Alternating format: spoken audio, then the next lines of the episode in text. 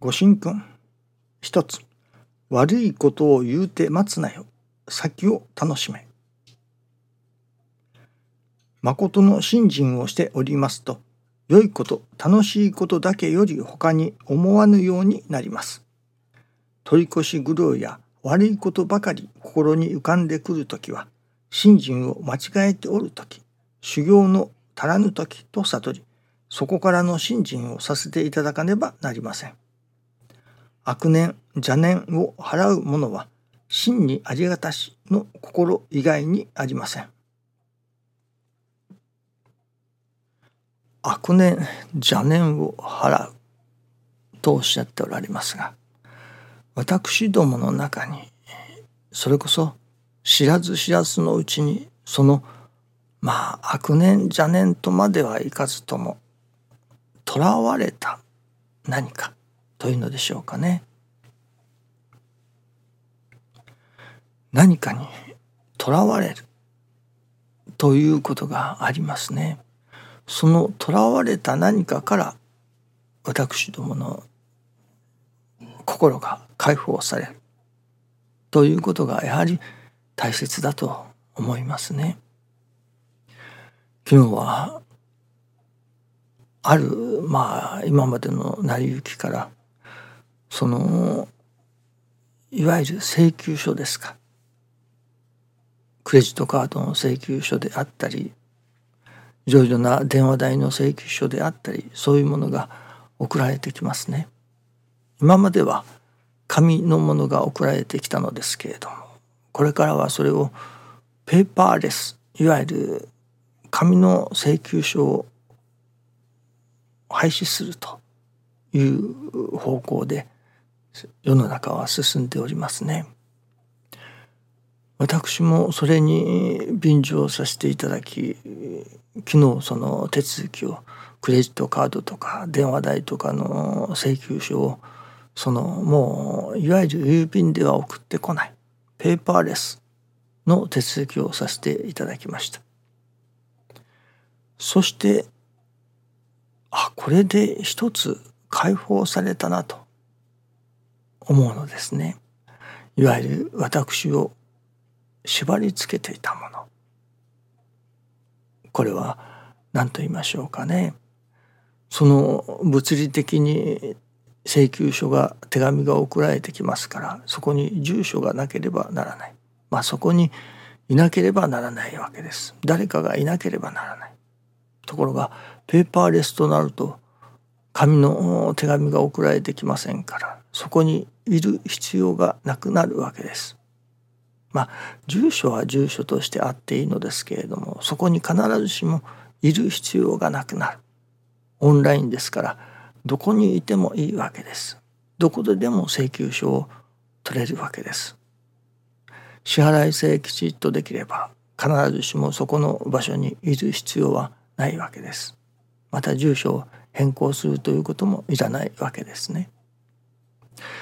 これは今あるところからまあいわば囚われているそこから解放されて自由にどこへでも行けるということを意味するのですね。まあこれにはいろいろな意味がありますけれどもね今朝はその私どもが人間中心の生き方に肯定しているというのでしょうかね。そこにとらわれている。確かに信心をさせていただくということは人が助かる私どもが助かるということが第一であり神様の願いも人が助かるということが第一でありますけれどもだからといって私どもは人間中心の生き方というものにまあとらわれているところがありますね。この人間中心の生き方から神様中心の生き方へと変わっていかねばならないと今朝は教えていただくのですね。しかしその神様中心の生き方に変わると言ってもいわゆるオンリー神様というわけでもないと。そのとかく私ども極端から極端になりがちですね。人間中心であったものが神様中心というと何もかも神様中心だとそういうことでもないいわば人間中心と神様中心とのまあ傾きは神様中心だけれども人間である部分もまた人間である部分を生かしていくというのでしょうかね。中庸の生き方とも申されますけれどもその人間中心と神様中心とその愛にあるというのでしょうかね。まあ極端から極端ではないその愛中に本当は本当の生き方があるのですね。神様と人間との間その間に人間の真の助かりの世界があるのですけれどもまあこの辺が難しいといえば難しいのかもしれませんね。神様中心の生き方というと何も神何もかもが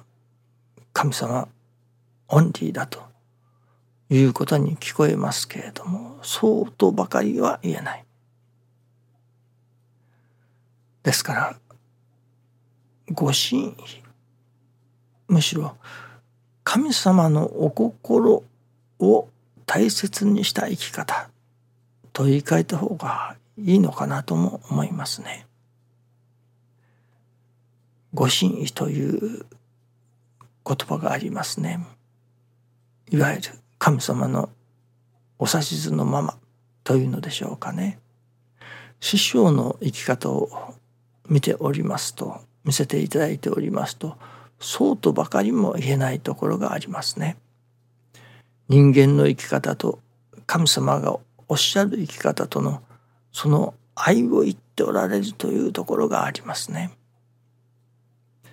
神様のお心を大切にする生き方とも言えるのかもしれませんね。神様は一辺とというばかりでは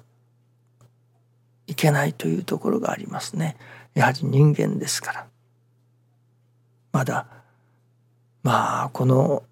体がなくなったら